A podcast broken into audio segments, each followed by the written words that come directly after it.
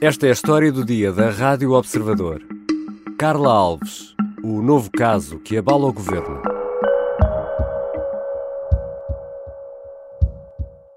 Não é por eu cometer um crime que a minha mulher é culpada, o meu filho é culpado a minha mãe é suspeita. Se eu cometer um crime, sou eu o criminoso e mais ninguém é contaminado por qualquer crime que eu tenha cometido. Na tarde de quinta-feira, António Costa tentava no Parlamento, em pleno debate sobre a moção de censura, segurar a secretária de Estado da Agricultura, Carla Alves. Mas, poucas horas depois, o Presidente da República abria a porta à demissão. Esse é o juízo que as pessoas devem formular sobre si próprias. Porque também isto aqui para nós, as pessoas devem, quando avançam para determinados lugares, fazer um autoescrutínio. Um autoescrutínio, dizer uh, eu não tenho nada que legalmente seja contra mim. Não tenho. Agora, isto diminui uma força política ou não diminui? Pode... O Presidente considera que sim e o Presidente considera Não diminui. É um juízo. Se entende assim, avança. E depois o futuro dirá se diminui ou não diminui. Carla Alves esteve cerca de 24 horas no governo. A notícia do Correio da Manhã, que dava conta do arresto do saldo das contas bancárias, foi o rastilho para mais uma demissão. O marido de Carla Alves, o ex-presidente da Câmara de Vinhais, está acusado de corrupção ativa e aguarda a conclusão da fase de instrução, ou seja, ainda não se sabe se vai ou não a julgamento. Mas que novo caso é este? E nesta altura, com todos estes casos, não seria de esperar um maior escrutínio na hora de escolher os membros do governo? Vou conversar com o redator principal do Observador, Luís Rosa, um jornalista que há muito acompanha o setor da justiça e com particular atenção a criminalidade económica e financeira. Eu sou o Ricardo Conceição e esta é a história do dia.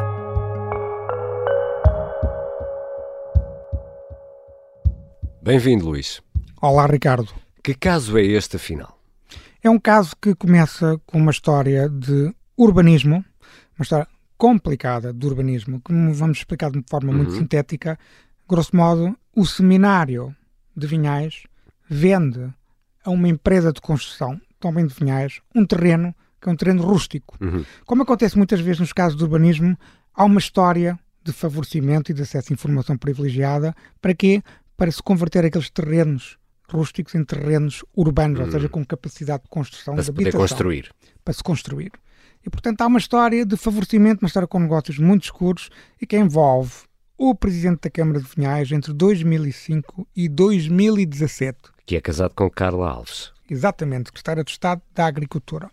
E também envolve Luís Moraes, que é o líder do Seminário de Vinhais, e, por último, Nuno Gomes, que foi secretário da Assembleia Municipal de Vinhais, quando a mesma era liderada por Armando Vara, e que é o principal eh, acionista, sócio de uma empresa de construção chamada Tec Vinhais. São estes os arguídos, foram estes os acusados deste caso. Ou seja, Carla Alves, que tem os saldos das contas bancárias arrestados, não é arguída. Não, não é arguída. Então, porquê o arresto? para perceberes e para os nossos ouvintes perceberem melhor, tenho que fazer aqui uma explicação bastante eh, sintética sobre esta lei de perda alargada dos bens. Ok. A lei existe desde 2002 e permite o arresto preventivo e a perda ampliada dos bens obtidos com origem ilícita, ou seja, fundos que tenham origem ilícita podem ser arrestados preventivamente e, no caso de condenação transitada em julgado, podem ser declarados perdidos a favor do Estado. E como é que se percebem que são ilícitos? É a ver com uma avaliação que o Gabinete de Recuperação de Ativos da Polícia Judiciária, uma investigação patrimonial que o Gabinete de Recuperação de Ativos da Polícia Judiciária faz. E aqui é importante perceber que, apesar da lei ser de 2002, e por acaso proposta pelo Ministro da Justiça António Costa, então Ministro do Governo António Guterres, Exatamente. a lei só foi posta em prática vários anos depois. Nomeadamente a partir de 2008, quando a Procuradoria-Geral da República passou a ter um guião para estas questões e deu o guião esse que deu origem ao Gabinete de Recuperação de Ativos da Polícia Judiciária e ao Gabinete de Administração de Bens da Polícia Judiciária. E como é que isso se faz, essa investigação patrimonial? É uma investigação simples. Primeiro, a Polícia Judiciária vai ver os, os fundos, os rendimentos que foram declarados fiscalmente, Ok. Vai perceber se estes fundos entraram nas contas bancárias que os arguidos têm, em, em termos individuais ou em comunhão com, outro, com outras pessoas, nomeadamente os seus cônjuges, Uhum. e vai perceber se há uma incongruência. Havendo essa incongruência, que incongruência é essa? É uma, uma diferença entre os rendimentos que foram declarados e os rendimentos que entraram nas contas bancárias, mas não foram declarados. Ou seja, se eu declarar que ganha, ganhei 50 mil euros e tiver lá 60 mil, Isso é uma incongruência há 10 de- mil euros. há 10 mil de incongruência. Há 10 mil euros de E incongruência. isso verificou-se neste caso. verificou-se e já lá vamos, já lá vamos. Mas só para perceber como é que funciona a lei, a lei automaticamente autoriza o Ministério Público e a Polícia Judiciária a deduzirem que esses 10 mil de incongruência têm uma origem ilícita. Não é necessário que o Ministério Público e a Polícia Judiciária imputem uma prática concreta, um nexo de causalidade concreto para esses 10 mil euros. Basta que exista a incongruência. Ok. É por isso que os juristas dizem que a questão da- dos rendimentos ilícitos já existe na nossa lei. Tem a ver com esta questão, com esta incongruência. E basta ela para que esses, esses fundos, essa incongruência, sejam declarados automaticamente como tendo uma proveniência ilícita. E são alvo de um arresto preventivo que pode levar à perda alargada de bens com o trânsito em julgado, com a, can- com a condenação transitada em julgado. O que é que eu pude apurar?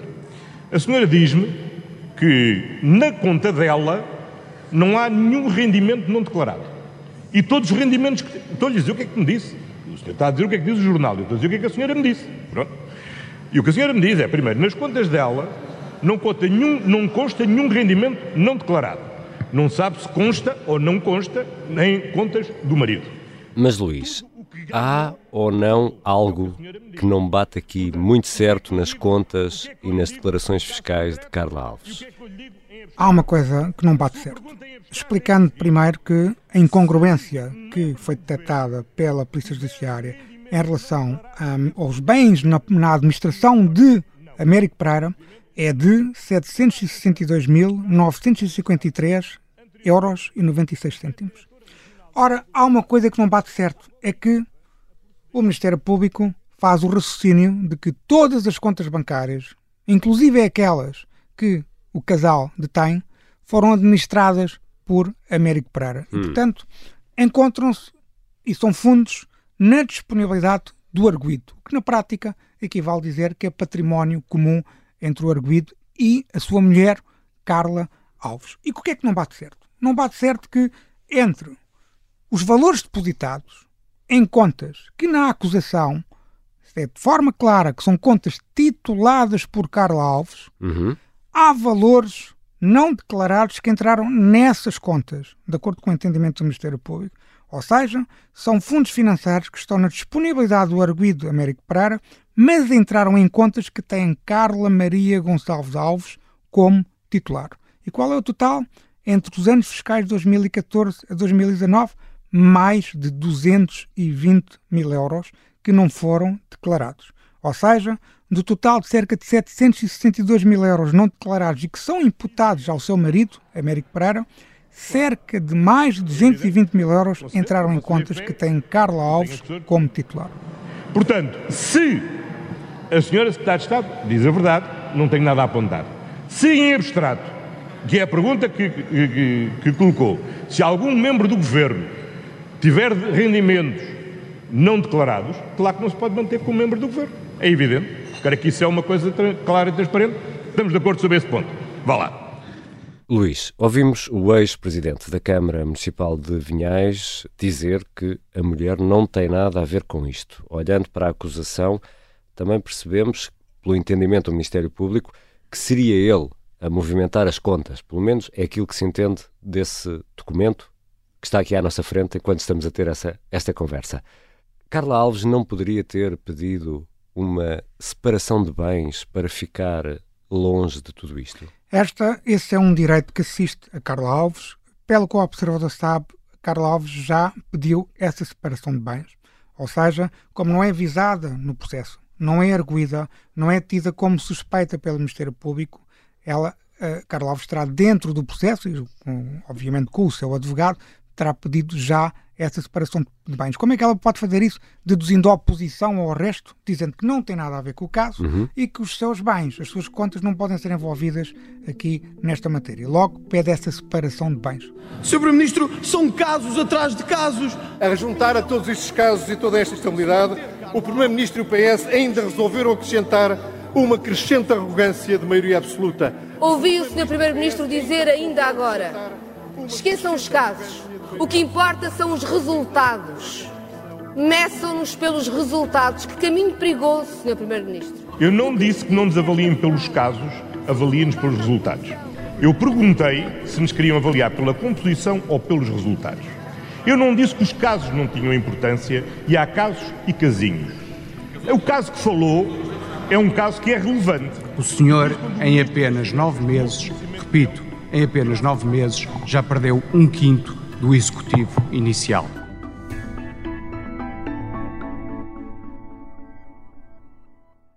Já voltamos à conversa com o jornalista Luís Rosa. Temos de olhar também para a dimensão política deste caso. Eu sou a Sónia Simões, sou jornalista do Observador e durante grande parte deste ano de 2022, com o jornalista João Francisco Gomes, dediquei meses a investigar casos de alegados abusos de menores por elementos da Igreja. Este trabalho de investigação implica semanas de entrevistas, consulta de documentos e muitas viagens por todo o país. Isto só é possível graças aos assinantes do Observador. Assinar o Observador é fundamental para um jornalismo de qualidade. Estamos de regresso à conversa com o jornalista do Observador, Luís Rosa, sobre este novo caso que está a abalar de novo o governo. Luís, o governo tem tido vários casos. No debate sobre a moção de censura no Parlamento, esta quinta-feira, o Primeiro-Ministro dizia que perguntou à Secretária de Estado o que se passava. Posso, aliás, dizer-lhe que perguntámos já à Senhora Secretária de Estado se nessa conta conjunta constava ou não constava os montantes que, de acordo com o jornal, constam da acusação do Ministério Público. Não. O que nos é dito é que não, que é uma conta conjunta onde constam só os rendimentos do trabalho. Segundo lugar, perguntámos-lhe, então, e há alguma dúvida sobre as declarações fiscais que fez sobre os seus rendimentos? Não, eu declarei todos os rendimentos fiscais que prestei. Ao ouvir António Costa, fica-se com a sensação de que o governo não perguntou antes, só perguntou depois se havia ou não problemas. Ora, nesta fase do campeonato, não seria de perguntar antes? Parece-me óbvio que sim. Uh, ou há aqui um excesso de confiança da parte de António Costa, o que se viu naquela célebre entrevista do Habituem-se, uhum. em que os sinais da arrogância foram claros, como também já se tinham demonstrado quando António Costa convidou Miguel Alves para ser o secretário de Estado adjunto, quando já sabia que Miguel Alves era arguído em dois processos. E, portanto, ou há esse exagero de, de confiança, ou há essa arrogância, ou então há aqui uma incompetência clara. Parece-me que é evidente que este caso só vem agravar as condições políticas deste governo. E no Parlamento, de resto, António Costa avançou agora com uma novidade. Mas digo-lhe uma coisa: eu irei propor ao Sr. Presidente da República que consigamos estabelecer um circuito entre a minha proposta e a nomeação dos membros do governo que permita evitar desconhecer factos que não estamos em condições de conhecer e garantir maior transparência e confiança de todos no momento da nomeação. O Primeiro-Ministro promete um circuito para evitar desconhecer factos sobre nomes propostos para integrar o governo. Qual é a prática noutros países? A prática de escrutínio prévio? Há uma prática de escrutínio interno dentro dos próprios governos e até dentro dos próprios partidos. Vamos começar pelo exemplo americano, que é o mais uhum. estrutural deles todos. Os próprios partidos, o Partido Republicano, o Partido Democrata, têm mecanismos de compliance internos que lhes permitem investigar, no bom sentido da palavra, os seus próprios candidatos. Quando têm, por exemplo, vários candidatos que podem chegar a, a, a, em boa posição de serem efetivamente os candidatos, o candidato presidencial nas primárias, há efetivamente investigações do, dos respectivos partidos sobre esses candidatos. Vai-te investigar o seu património, vai-te investigar eventuais problemas que, criminais, vai-te investigar numa coisa muito típica dos países anglo-saxónicos, problemas conjugais, eh, uhum. infidelidades, enfim, tudo isso. Na Europa, obviamente que há uma, uma, uma, um escrutínio, em alguns países, interno mais virado para a questão da fi financeira. E tudo para quê? Para garantir os candidatos têm integridade para se apresentarem ao público, para se apresentarem, para, obviamente, serem eh, titulares do Poder Executivo, por exemplo. E podem ser perguntas tão simples como é arguído ou é suspeito? Podem ser perguntas tão ou... simples como é é arguído, já foi acusado, tem algum problema com o fisco, e depois também outra área que é muito importante e que em Portugal ainda há muito pouca coisa nesse, feita nesse aspecto, conflitos de interesse. Vai-se investigar a vida profissional Uhum. dessa pessoa para perceber se ela pode incorrer em conflitos de interesse quando toma posse, por exemplo, como Ministro da Economia ou Ministro do Trabalho, enfim, seja qual for a pasta. Esses conflitos de interesse são averiguados previamente. Mas António Costa, naquele som que ouvimos há instantes, fala num circuito. Que circuito será este? Não se percebe, uh, mas eu devo dizer que isto nem, não é preciso descobrir a pólvora. Basta fazer um bocadinho de, de, estudos de direito comparado e perceber o que é que se faz lá fora e simplesmente aplicar à nossa realidade. E a coisa até pode ser, a coisa até pode ser tão simples, um questionário. Uhum. Já foi arguído? Tem algum problema com o fisco ou com a segurança social? Tem conflitos judiciais que, que, que podem levar a conflitos de interesse? Que encargos desempenhou nas, nas empresas anteriormente pelas quais passou. Enfim, uma coisa simples, básica. E depois a pessoa pode responder. Eu vou-te só dar um exemplo pessoal. Eu já respondi a questionários como júri. E passaste? E passei. Se, por exemplo, eu tinha que avaliar candidatos a prémios de integridade e foi-me perguntado se eu já tinha sido alvo de acusação ou era arguído em processos de criminalidade económica ou financeira, por exemplo. Portanto, isto é fácil de fazer, basta o governo querer. Hum. Esse sistema de escrutínio interno tem que ser feito pelo governo e antes de apresentar o nome ao Presidente da República. Parece-me claro que essa deve ser uma tarefa exclusiva do governo. Não, o Primeiro-Ministro não pode pedir ao Presidente da República vá fiscalizar previamente os seus membros do governo. E diga-se passagem também, só para terminar, de que há cargos que em Portugal, como por exemplo o cargo de Procurador Europeu, que já obriga, por exemplo, os candidatos a ir ao Parlamento serem escrutinados previamente pelos deputados. Também se pode optar por esse sistema, que é os indigitados a secretário de Estado ou ministro irem ao Parlamento prestar contas da sua atividade prévia. Agora, o Presidente não se pode substituir ao Primeiro-Ministro. Se o Presidente passa a formar ele os governos, o sistema passa a ser presidencialista. Menos de uma hora antes de ser conhecida a notícia da admissão da Secretária de Estado, Carla Alves, o Presidente da República fazia esta declaração. Eu acho que não há um problema nem jurídico, nem, para já, ético. A questão é, politicamente, é evidente que é um peso político negativo relativamente a uma pessoa legitimidade política que com o escrutínio que há na, na, na, opinião pública aparece com esse peso. Se fosse agora teria recusado. Perante isto, Luís, era inevitável a demissão de Carla Alves. Depois das palavras de Marcelo Rebelo de Sousa, era claramente inevitável a demissão. E ela aconteceu praticamente de imediato. Obrigado, Luís. Obrigado, Ricardo.